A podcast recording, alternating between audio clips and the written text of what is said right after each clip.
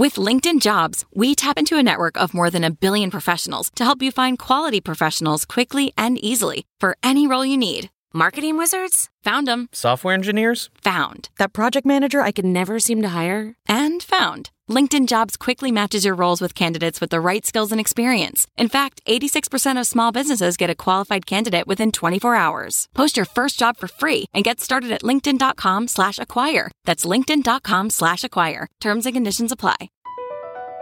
Across America, BP supports more than 275,000 jobs to keep energy flowing. Jobs like building grid-scale solar energy in Ohio and producing gas with fewer operational emissions in Texas. It's and, not or. See what doing both means for energy nationwide at bp.com slash investing in America.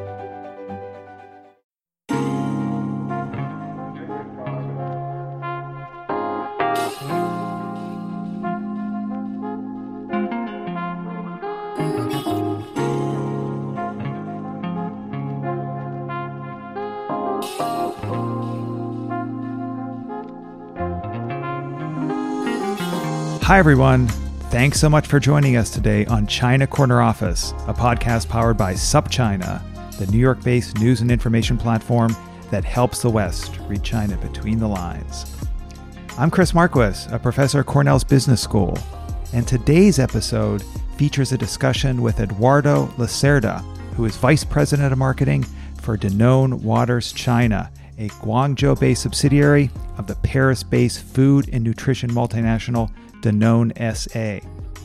The company is responsible for a diverse set of offerings, from a well known health drink targeted to Chinese youth called Mizone to the globally recognized water brand Evian.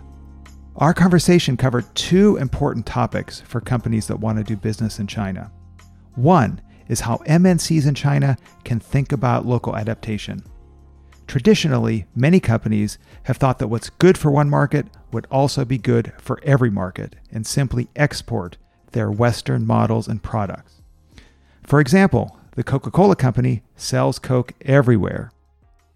But with Mizone, which is one of the most popular beverages in China, Danone has worked to meet local taste, which also means special regional variations, such as a formulation to complement hot pot offered in Chongqing.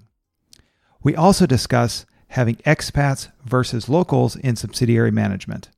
Mr. Lacerda, a Brazilian by birth, is one of only three non Chinese among Danone China staff of approximately 6,000. On the flip side, however, we also discuss how Danone's global mission influences the company. Danone is well known for its long-standing double mission commitment to promoting a healthy world as well as achieving business success and this shows up in a myriad of ways, including the formulation of its products. Mizone, for instance, has a low sugar profile and numerous nutritional benefits.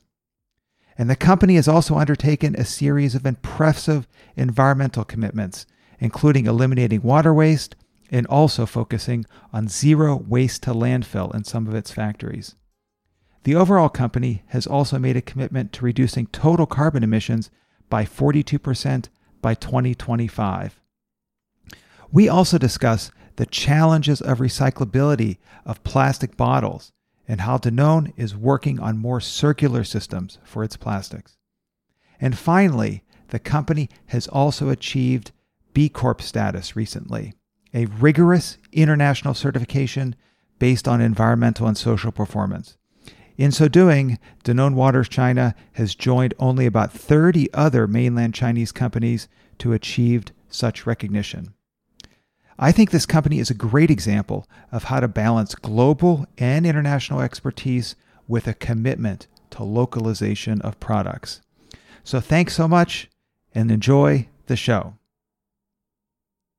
Eduardo, welcome to China Corner Office. Hi, Chris. Happy to be here. Great. Well, you know, I'd love to start with just a little bit of background. Could you just please introduce a bit the Danone Waters China company? You know, what brands you have and the size and scope of your organization in China. Yes, of course, with pleasure. So, uh, Danone Waters China is is part of uh, Danone China, so the greater scope company. Where we're acting in uh, IMF, so infant uh, milk and, and nutrient formulas for children, also specialized nutrition and beverages. So in the beverage division, we oper- we've been operating in China for over 13 years with the Mizone brand. We are currently the number six in, in market, in beverage market, present in 70% of stores in China and, and really on a national scope. A very iconic brand, actually. Uh, so operating, it's a, let's say, local China brand. It was born in China and developed in China so very unique, very sp- special business that we're happy to to do for over 13 years. Yeah, really interesting. Could you say a little bit more maybe about how that Mizone brand was developed and then the marketing? You know, one of the challenges that MNCs have frequently when they enter a market like China or other markets is, you know, they try to bring their home country products and that frequently is a failure whereas, you know, Danone Waters has developed this unique uh, local product and developed it locally. Absolutely. So uh, yes, I think the story of Mizone is is a good story of localization and and actually let's say crafting a product and a brand to the reality of a country. So since uh, Mizone was launched in China in 2003. Um, at a time when the beverage category here was actually quite uh, let's say more simple than it is nowadays. So you we we used to have basically uh, asian traditional drinks some csd or or you know uh, carbonated soft drinks uh, also some bottled uh, ready to drink tea. But in the end not a lot of variety and not a lot of uh, offers for consumers. Mizone enters this market with a very clear proposition actually. So the brand brought to the market and to, to especially young consumers in urban areas a let's say, more pleasurable and dynamic way of hydrating day to day. So Mizone is a, basically our core product is a 600 ml bottle, uh, very bulky and, and in terms of sensorial experience, very fresh and very hydrating product, rich in vitamins with low sugar. So really, let's say, uniquely able to accompany the young Chinese consumers since 2003 in a very dynamic, active lifestyle where people were more and more pursuing their careers. And, and you know, if you've been in China and, and accompanied a bit the, the life of a young urban Chinese, uh, life is really dynamic and really, you know, fast paced with a lot of change and a lot of excitement for change. So, for Mizone, uh, let's say we cater this this we we customize this product and and cater to this specific uh, consumer uh, over these 13 years actually uh, by investing very significantly in the brand and in the portfolio expansion and also distribution I, I can say we are proud to have built a very iconic brand which today, when you look at beverage brands in China, we are among the four most uh, recognized and top of mind beverages in the country. So it's really, really uh, a nice, uh, uh, exciting journey the brand has taken, and um, and and very much due to its its capacity to adapt to to local consumer reality. Yeah, interesting. I mean, some of the features you mentioned about it, you know, the the vitamins, the low sugar, you know, are things that I would normally equate with Danone Global, you know, well known for its, you know, sort of health and nutrition focus. Uh, can you, but not typically what I would think of for the Chinese consumer. Can you say a little bit about how maybe you were able to integrate those healthful features into the market and help to introduce them to uh, to those Chinese consumers? Absolutely. So um, I think for Danone, so uh, to give also the people listening to us a little bit more understanding of Danone. So Danone is a company uh, whose mission is to bring health uh, through nutrition and drinking also to as many people as possible, right? So um, in Danone, when you look at our, let's say, beverage and water philosophy, the first important value for us is that we believe water is the healthiest way to drink and to hydrate. So there's no healthier way to do it than water. And that's why, if you look at our portfolio globally, we've been uh, uh, very strong and promoting very strongly hydration through water with different global brands, local brands of mineral, natural mineral waters uh, in different countries. Now, our reality in China. Um, a bit different, right? Because be let's say beyond the healthiest way of drinking, we know that for many consumers they are still looking for pleasure, for taste, and it's not always easy, let's say, to drink water 100% of the time. So, uh, bearing that in mind, um, we developed in Danone Beverage a portfolio of healthier drinks, especially comparing to uh, beverages like carbonated soft drinks or you know sugary teas, etc. We've we've globally made an effort to develop uh, products which are let's say closer to water in the sense that they are low sugar, they're bringing fresh tastes and and and no preservatives to really enable people to make let's say healthier choices if they don't choose water they can choose healthier drinks uh, to to insert in their in their daily life uh, I think for China, it was the same philosophy, let's say. We planned and developed this portfolio to really be able to offer the best balance between hydration and, and health uh, with excitement. So it's still a healthy excitement. Uh, that was the philosophy, let's say, as Danone, we applied to, to the development of Mizone here.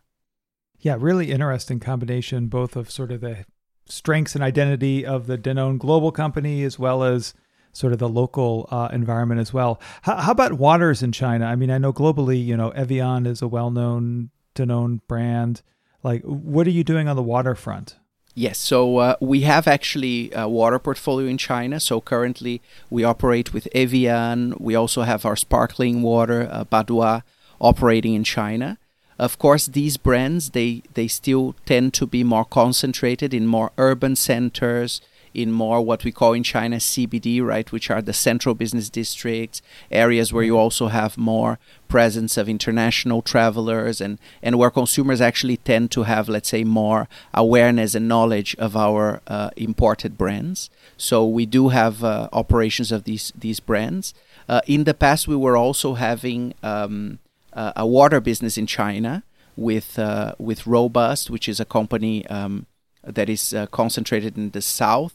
Over time, uh, let's say due to our portfolio strategy and some, let's say, uh, context of different competitors in China, we decided to focus our portfolio mostly on the imported waters and to continue to promote Mizone as as really a mainstream, uh, a large presence brand to promote healthier drinking. Interesting. You mentioned a, a couple of the things you just mentioned, you know, really speak a little bit to some of the either regional differences or urban versus rural divide with, you know, um, you mentioned, I think robust was, um, you know, more in the, in the, I think the, maybe the North and the East and, and some of the, you know, like the Evian products more in, you know, large city CBDs mm-hmm. for Mizone or maybe your other products. I'm, I'm curious what sort of, regional differences you see, particularly in the marketing? Are you sort of positioning and marketing all these products the same across China, or are there some regional differences? Oh, actually, the regional element is a very uh, essential element in China.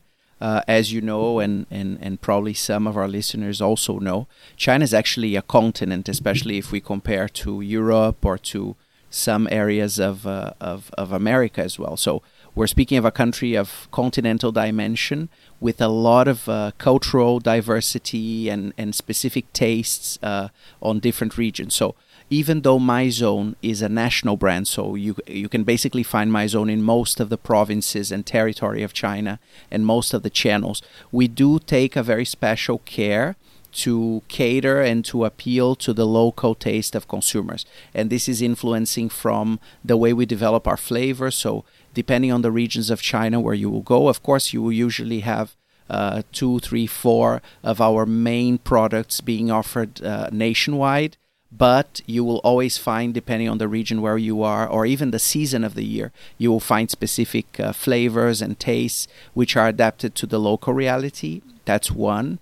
Um, I would say another important uh, factor that we've been paying attention to and that we try also to to more and more communicate. We are we we try to communicate uh, our brand and our product activation also adapted to local uh, taste. So very recently this year, for instance, we created specific communication campaigns to let's say appeal to consumers in Chengdu or Chongqing, which are very key cities of the west of China. We've also done some interesting activations, for instance, in Shenzhen or Guangzhou here in the south of China, where I'm speaking from. So we do take uh, special care, let's say, to to make the brand more relevant to consumer taste, but also to consumer, let's say, repertoire by uh, by adapting and and and and let's say uh, speaking to them in a more locally relevant way than just uh, one country, one one brand. So uh, um, I think we've been doing well there. It, we're still far from, let's say, the success picture. We're still pursuing improvement on this regionalization, but uh, it's something that we do uh, take a lot uh, into account. Beyond that, Chris, I would say, of course, also China has different uh, climate, right? So if you go to the north of China or, or to the south of China, we have different seasonalities. So the average temperatures in the north, usually you, you have probably six to seven months where beverage uh, is is very hot. Let's say in in uh, in the north of China, but then when winter comes, you we need to deal with a strong seasonality. Whilst in the south, for instance, or the west, we have a more smooth business operation. So all these elements of the rich regional diversity of China are taken into account and, and are part of a company's success in the country. Yeah, definitely makes a lot of sense. Interesting to hear, you know, about how you're really thinking very strategically about the you know the the localization. Uh, do you have any examples? I mean, you mentioned Chengdu and Chongqing. Um, you know, what some of the product specific attributes for those markets, or maybe some other markets like I don't know, sort of Shanghai or maybe northern China or southern China. Sort of any specific examples for our listeners? Yeah, of course. So uh, we can talk about a bit the west of China. So the west of China, uh, Chongqing, Chengdu, but also uh, Sichuan province, for example, they are known, first of all, uh, which is something not everybody knows, but Chinese people, they have a, a very, very rich and impressive uh, food culture. So the variety, and me as a Brazilian, I come from Brazil originally, uh, it was a discovery for me because the Chinese food that I knew abroad was not very varied and rich, as I discovered uh, traveling across China in, in different occasions. So, the west of China is actually, let's say, a very foodie region, and especially where the taste for spicy foods, for instance, like hot pots and, and very spicy, but at the same time very aromatic and tasty recipes, where they have been developed for, for hundreds, if not thousands of years. So, Chinese people usually they travel to the West and they know the West for that foodie culture. Um, and it's really a pleasurable experience. Huh? If you go to a city like Chongqing, which is very beautiful in terms of geography and, and, and mountains combined with rivers and trees, you will find very usual, you will find throughout the city these very unique uh, street food places where you can have some very good spicy Chongqing noodles and, and have these hot pots where people gather and have a lot of fun through taste, let's say. So, taking into account this, this uh, food culture in the West, we have been already, I, I would say, for three or four years, de- we've developed like specific tastes for Mizone, specific flavors, which uplift the refreshment of our product and really offer, you know, kind of a, a refresh plus to when people are really uh, eating very spicy food. That's one one uh, point we've been developing in product, which makes a lot of difference. So, uh, you know, two years ago we had we had a flavor which was lime and cactus. That was this very interesting balance between refreshment and sweetness. More recently, now in the summer, we brought a watermelon, a fresh watermelon recipe specifically for that region because we know that consumers there tend to favor, let's say, this constant balance between spicy and fresh.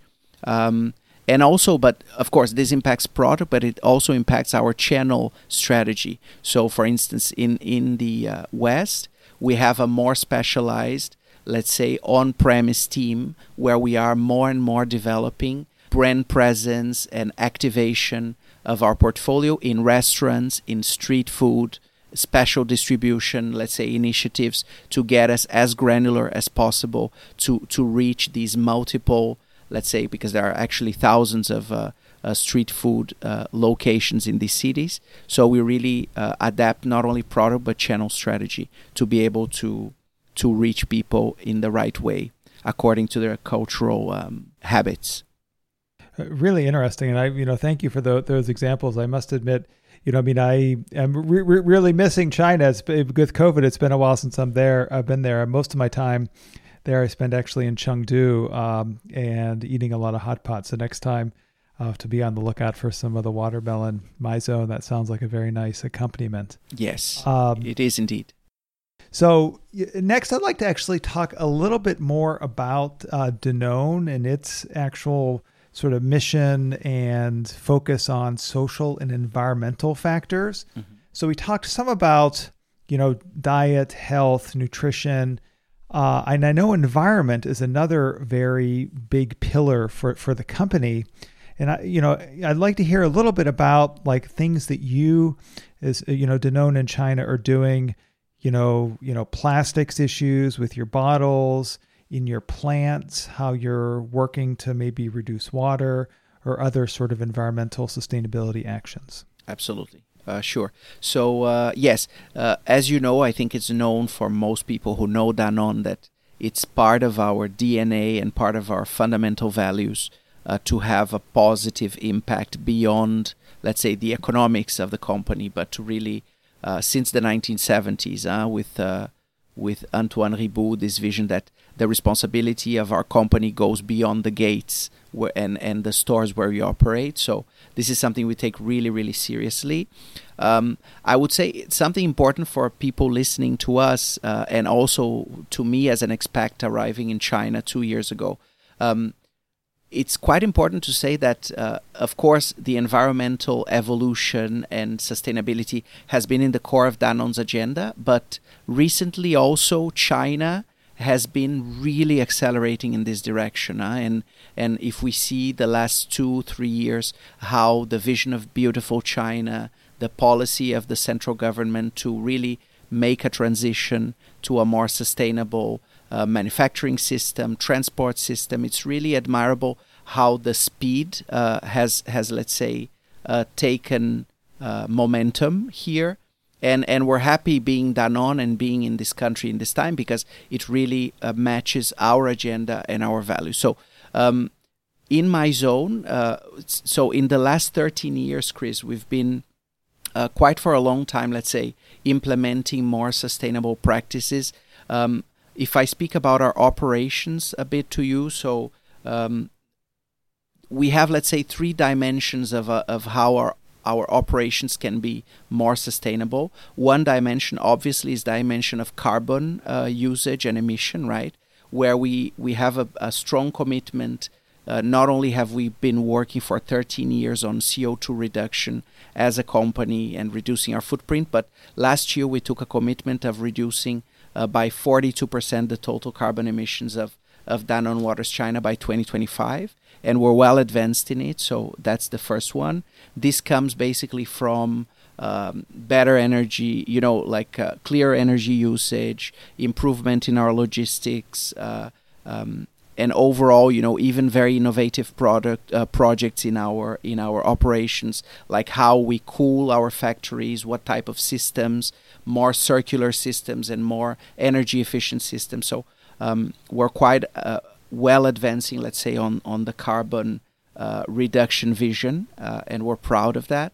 Um, the second one uh, is obviously recyclability. I mean, Mizone is a beverage brand, and we know we have a responsibility to let's say, um, reduce our our impact um, to the environment and also help consumers to consume in a more in a more conscious way. So, when uh, speaking of recyclability, I, I, have a few things to share with you. The first one is that from the factory standpoint, right, we have been working for many years now to implement what we call the zero waste to landfill system, where basically our factories produce no uh, waste that is going to landfills. We make 100% circular and uh, and recyclable, let's say, operations within our factories. But beyond that, in our product, of course, which is the biggest touch point we have with consumers, we've we've been making very good evolution. So the first uh, mark that I, I can share with you is that since last year, uh, making a very strong change in our packaging, let's say, platforms uh, became 100% of Mizone volumes became 100% uh, recyclable. So we changed our sleeving systems and our uh, the materials used in our in our packaging sleeves to enable the pack being 100%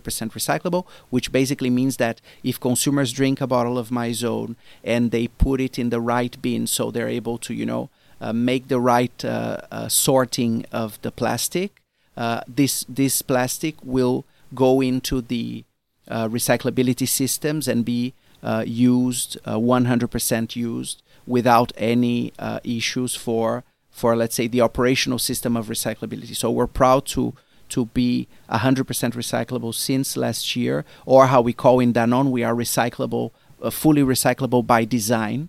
Uh, that's one.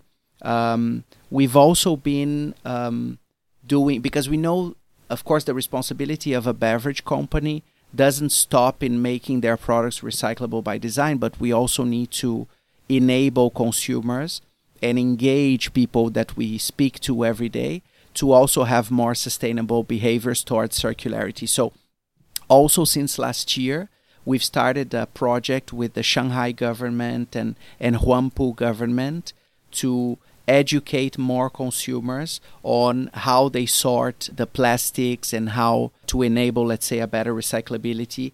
We finance some uh, recycling machines that collect bottles and give uh, cash back to consumers to buy new beverages to really create this virtuous, engaging, let's say, system on on circularity.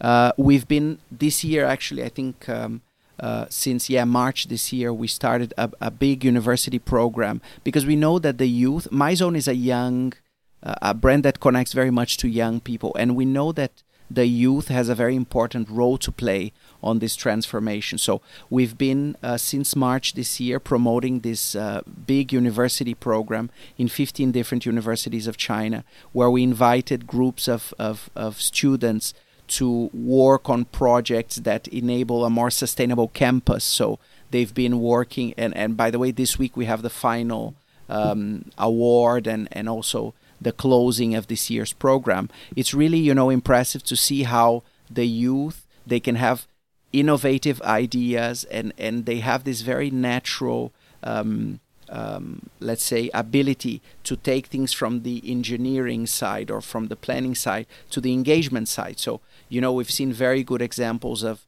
of projects that were developed to reduce the energy consumption in university, to to bring more recyclability, and even, for example, second-hand exchange spaces in the university where where uh, students they gather and they create this kind of uh, circular market. Uh, again, I think we are never done. We are never fully satisfied with what how we are impacting. This is a journey for us but I think what I can tell you is we've been uh, more and more engaged and, and, and taking responsibility beyond our products to to be able to to engage. Uh, and I think the last element, let's say the last pillar of this recyclability advocacy, has been to um, also as an industry, because Mizone is not alone in China, right? We have very big uh, competitors, but with whom we know we can work very well to be and, and we've been working uh, engaging in conversations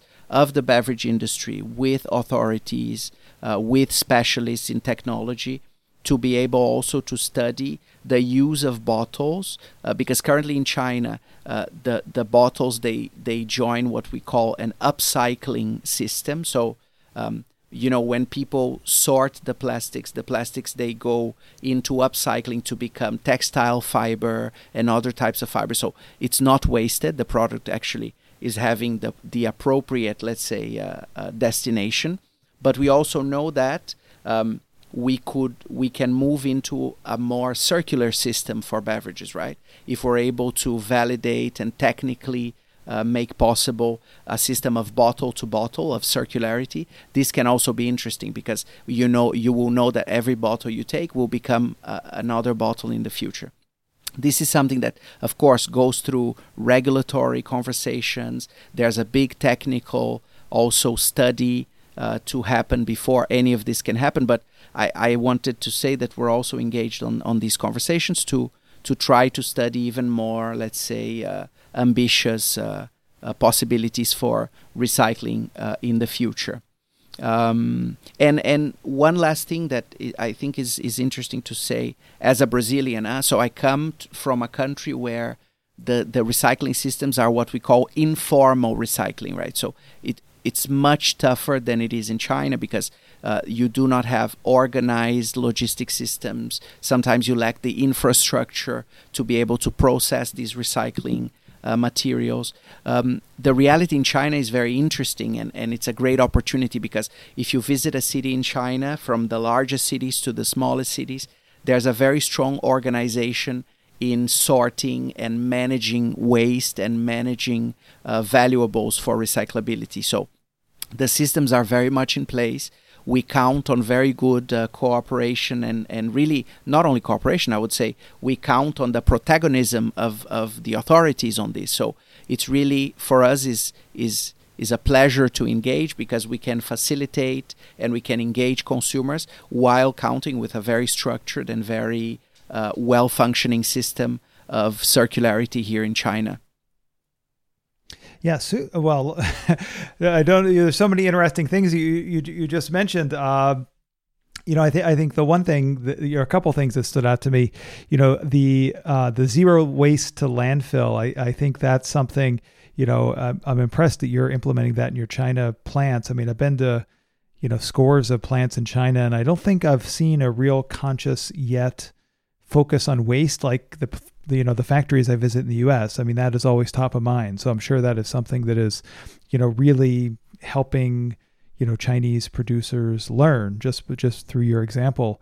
Um, one other thing, you know, I um, it must have been around 2011 or 12. I was living in Beijing, and I could see the dumpsters outside my apartment building from the from the window, and I and it was not a centralized recycling plan at that point. There were these pickers that came along and they would, you know, some, you know, frequently, you know, I assume husband and wife, they're man and woman, you know, would take all the cardboard and some people would take some other materials. And um, like I think you mentioned Brazil, I've actually, you know, just recently talked to a steel company in Brazil that's very involved in collecting scrap and, and they described a system you know, I think like I had observed back then in China. So really interesting to hear that things have become much more centralized. Uh, one of the things you mentioned that I'd like to hear a little bit more about that I wasn't as familiar with, you mentioned this sort of circularity with the bottle. Uh, and like, how would that work? I mean, you know, the bottle would be refilled. Um, uh, I, am not, I'm not familiar. I've not seen that in other markets. Mm-hmm. I understand. No, actually, the circularity bottle to bottle is is is quite simple. So basically, uh, it involves PET being uh, uh, collected back, right? Uh, cleaned and uh, processed to be reused in generating new PET preforms. So basically, it's not about a refilling system, it's really a bottle to bottle circular system. Um, this is actually something that happens already in different countries. I mean, if you look at Europe or even in the US, so uh, several countries have this already uh, regulated, uh, let's say, which we call RPET, right? Recycled PET. Uh, in China, this is something that's that is still in evaluation and, and currently because currently you you do have uh, the use of RPET in China for uh, non-food and non-beverage uh, or non, let's say, direct consumption products. So, for example, cleaning uh, cleaning products or uh, even uh, some personal care products. They they might come on on recycled PT, but currently recycled PT for food and beverage uh, products is not um, is not regulated in China. We understand this very deeply and clearly. Is I think in in this country probably more than any other country in the world, there's a very big concern and commitment to the maximum safety and quality of products, right? So we know that, uh, let's say, uh, endorsing or accepting recycled PET uh, involves a very big validation process, involves a very big uh, study of impact to make sure that it's the proper safety and quality to consumers and uh, and in this again in this topic uh, we are we've been having conversations and open uh, uh, debates, let's say, with the industry and different partners on how to make that possible. But we we also fully understand that ultimately this is a decision of the authorities and regulators, and and it will happen. What we know is it will only happen when there's uh, an absolute certainty on the quality and safety. So again. Um, uh, and and even let's say the bottle to bottle system it's it's in a way it's good because consumers they can have a deeper understanding on okay the bottle I, I, I bring into the, the recycling system will later come out as a new bottle. But at the same time in china today there is a there, there is already a destination let's say right for these products because we know PET is an extremely efficient material and extremely valuable material for textile and for other industries. So, in the end, uh, uh, it's something that can also be done uh, progressively, right?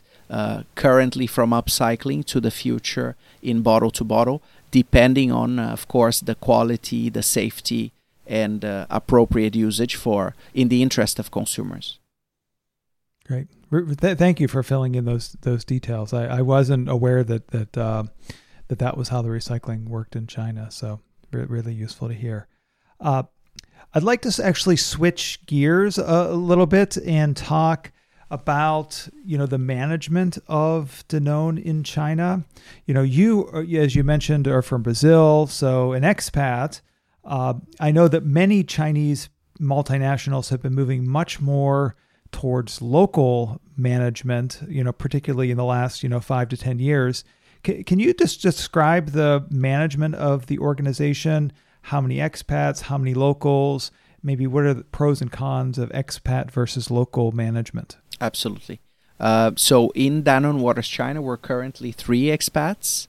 Uh, so it's uh, oh, wow. and it's a 5,000 uh, people company. So basically very small number of expats. In Danone uh, China as a whole company, I also uh, I think we are probably six or seven expats. So really, it's a Chinese uh, uh operating and and Chinese uh, led company.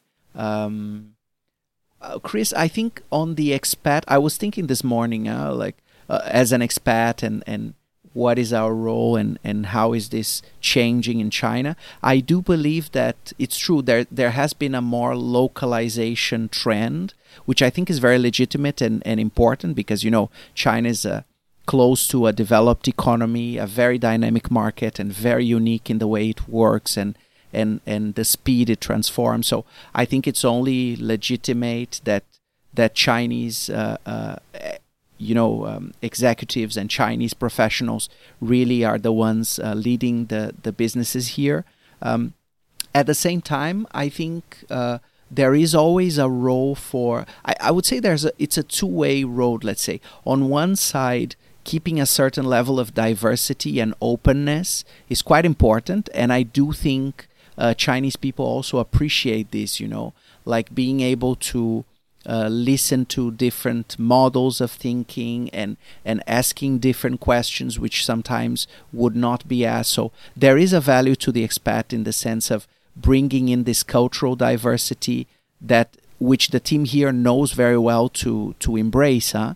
um, I've worked in different countries and and and I'm always um, let's say impressed to see how uh, Chinese people are open and not only open but flexible in their working models to adapt and interact with foreigners. So this is something really uh, interesting, and I think it opens way to this, let's say, diversity standpoints and and and diversity questions. Uh, that's one value that the expats I think still can can bring into China.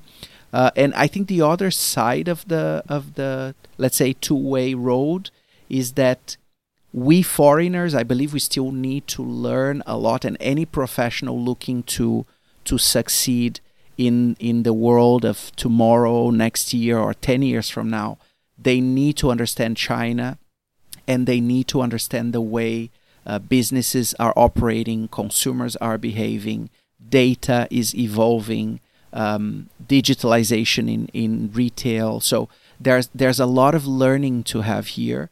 Um, and and many best practices. I think even in the post-COVID reality, like if we look at what's hap- what has happened with the live streams and and the extreme uh, digitalization of of retail that has happened here with a very strong agility. This is something that foreigners, uh, I think, need to learn and can learn, have the chance to learn from China.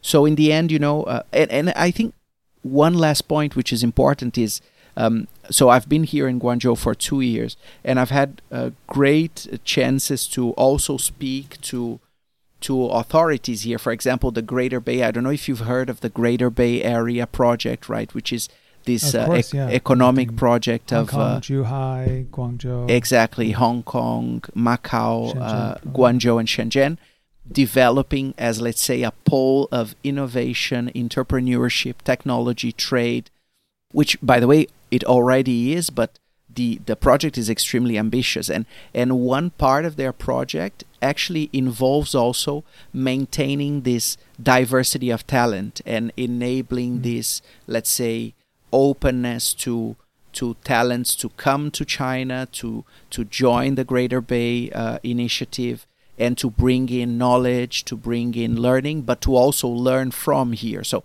I think there's a very important role still of the expats and, and of this exchange. I see a favorable and open uh, also uh, posture from from the policymakers. So I would really encourage people listening there um, to to really you know consider China in their in their uh, prospects because it's really you know it's only when you are here that you understand uh, how intense of a learning process of a business opportunity and even of a human uh, learning opportunity it can be to to to be here so strongly encourage the the china aspirers Yeah, that's that's great to hear. And I, you know, I mean, certainly, I mean, I haven't been there for for a year and a half now, but you know, it's always my experience on the ground. And you know, I've been seeing a number of surveys of U.S. businesses in China saying very, very being very bullish. I mean, I, I'm not sure if you're aware, but like in the U.S. domestic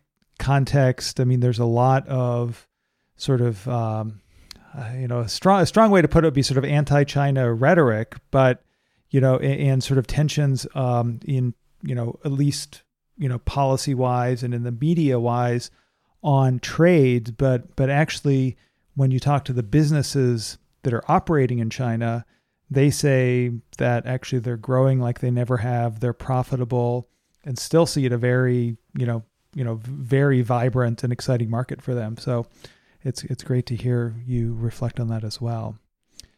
Uh, and it's also interesting to hear about, and I think it relates to you know we were talking earlier about you know your formulation of the Mizone product. I mean, you take this health and nutrition focus of Danone and you tailor it to the local consumers, and similarly, you know, there's this great sort of arbitrage almost between you know the global brands and and the China market that can really be tapped effectively.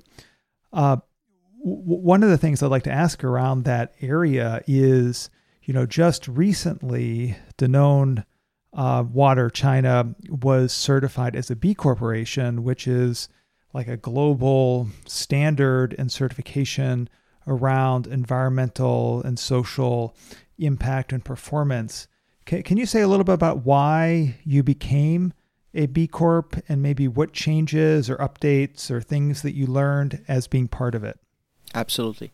Um, so yes, the B Corp. Uh, this is uh, an initiative that Danone has been for already, I would say, three, four years uh, supporting. Because in the end, it's uh, you know you look at Danone as a company and, and the change we want to make and, and how we want to behave as a business. The B Corp model is really close to the heart of, of what we believe as a business. So uh, we've been certifying different countries. I think currently, um, I don't think I will make a mistake by telling you this. Uh, this year, 50% of the total global revenues of Danone uh, achieved the certification of B Corp. So, and of course, this came very importantly with the certification of China, uh, the infant nutrition, the specialized nutrition, and this year the beverage uh, business. Um, for us, Chris, so B Corp is a is a framework, right? Is a let's say is is a certification of the way we operate and that we uh, as a business that wants to be a force for good, that we are being able to, let's say, behave and, and move in that direction. Uh, if we look at the Danone Waters China, uh, our certification as a B Corp happened, I would say, especially on probably three axes.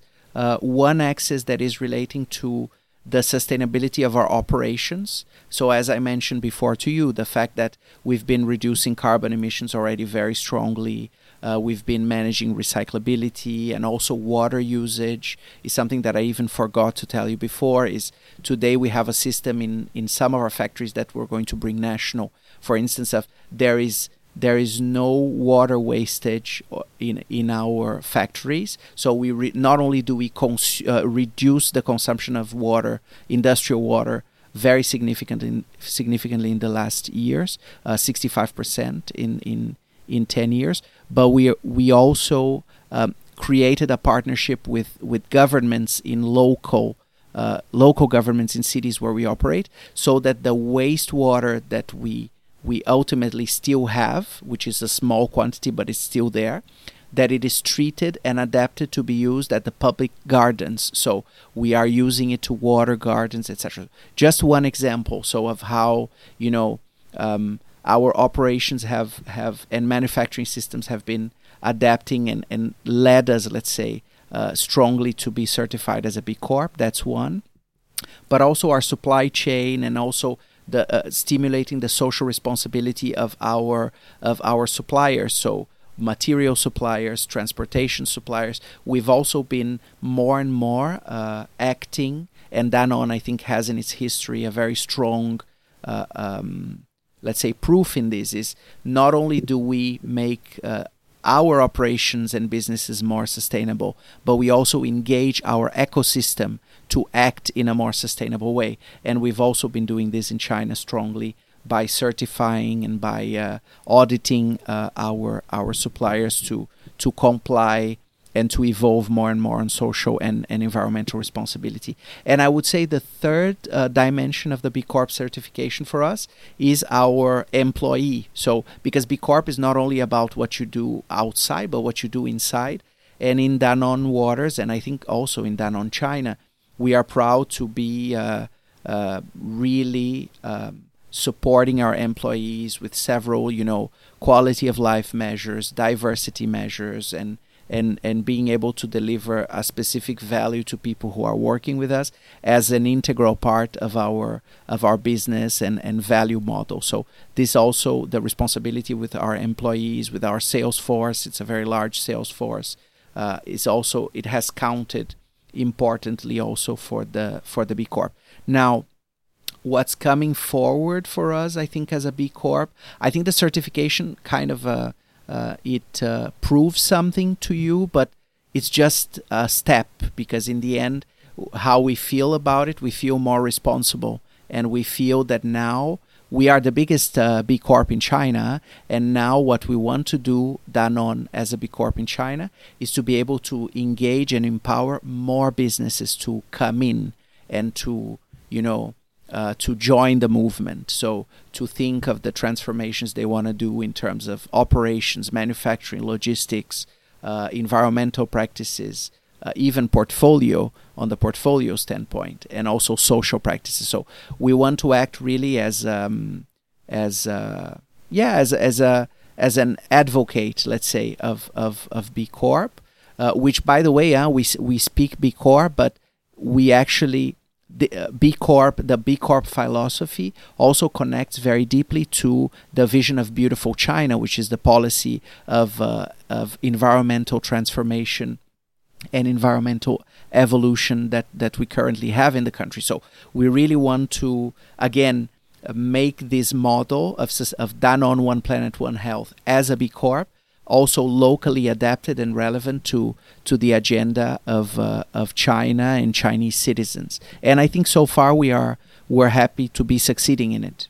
Yeah, great. I mean, you you you always you seem to to sort of uh, foreshadow my my uh, my next question. That was exactly where I was going. Uh, I think you know as you were talking about these different pillars you have, be it you know the you know treatment of employees, social impact, and environment you know that that the B Corp framework has helped you with, you know, those things also seem very very important and relevant to the government, be it the local government, national government, and your government relations probably as well. And you know, given the tight connection in China between companies and the government, can you say a little bit about how you've worked with the government and particularly on these, you know, social and environmental impact work that you've done, you know, how that has influenced the relationship?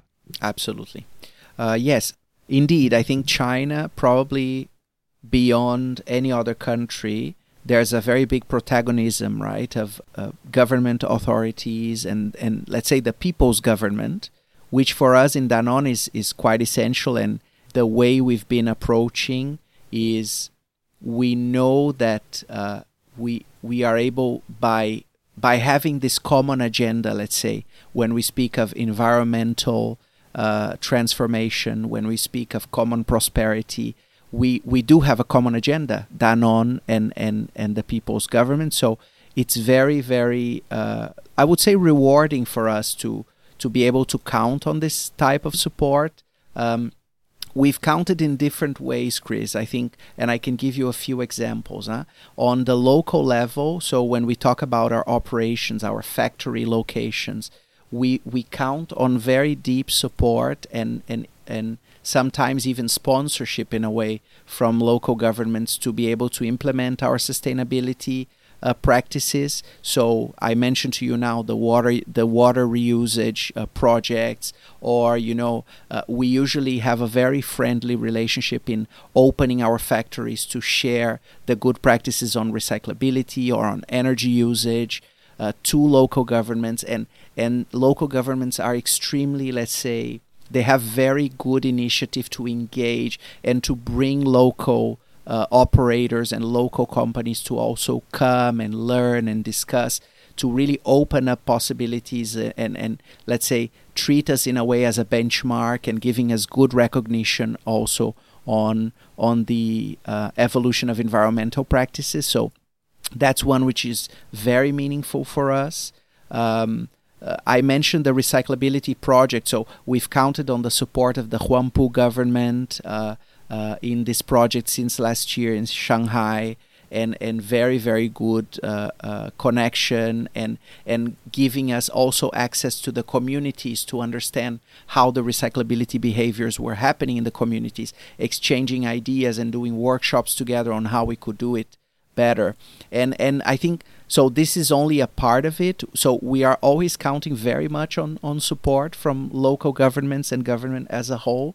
Uh, and we have even more ambitious projects. I mean, I'm not going to tell you all things, but if you want to speak in a year or so, um, we are we have other important projects uh, happening for Mizone to amplify our social impact. And also there, we've been counting constantly with this uh, empowerment coming from from the authorities and partnerships. So this is extremely uh, extremely important for us, and and we strongly appreciate.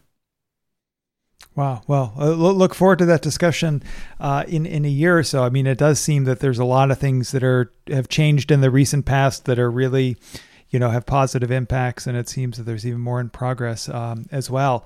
Uh, as a final question, I just have a relatively general one. Do you have any you know, a few pieces of advice to other companies that are interested in doing business in China? Pieces of advice. Yes, of course. Um, I would say the first one is know that it's different. Um, so you need to develop an eye and you need to develop a brain that is adapted to to how the country works and how people think. So it's very very important. So uh, and that's why i'm connecting again to your first question on localization or one of your first questions. Um, in this country i think more than any other it is extremely important to know that localization is essential. So you need to understand the mechanisms and the way people think and the way it works the way culture operates.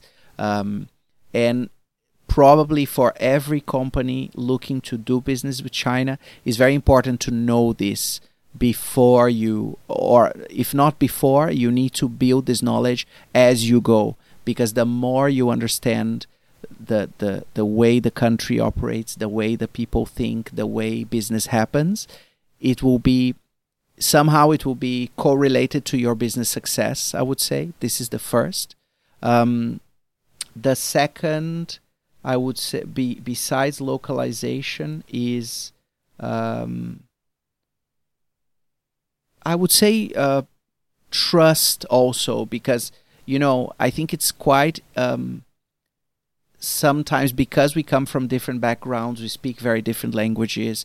Uh, sometimes it might be a little bit of a, of an afterthought to trust the people and to listen to to how they think and what they're saying. I would really advise, you know, um, that anyone looking to do business in the country that they find this uh, this close business business local business partner that they can speak to openly and and that they can trust because uh, it will help you to I would say cut several um, cut several paths and and get to solutions faster and and in a, in a more dynamic way uh, in a way and then the third is I would say don't come to China to only bring your value in uh, you need to know that probably there's much more value that you will bring, you will get from it. So you know the the speed of innovation, the the ability to pivot different models, the digitalization. There's a lot to be learned here, and that can potentially be later, let's say, uh, taken into other markets. So I would also say, of course, come for the business opportunity and revenue opportunity, but come also for to to prepare your business to the future because uh, it will you know the future will pass by China and by understanding the market uh, very significantly. I think these are the three key advices I I would give. But again, uh, I think you only know when you come, so it's also a question of you know just do it. Yeah, no, I think that's a that's a you know great fi- final point as well. And I think you know your last point about like as a place to learn about the future is something that I think is hard for people that have not been there um, to to really recognize. And so many people, you know, may see it as this you know amazing market of 1.4 billion people to sell their products, but you know, it, as you emphasize, it's really much much more than that. So. Uh, with that, you know, thank you so much, Eduardo, for joining us today on China Corner Office. Thank you, Chris, very much for the opportunity. It was a pleasure to share some of my thoughts with you. And uh, anytime you need me, just uh, give me a call. Will do. Thank you very much. Thank you.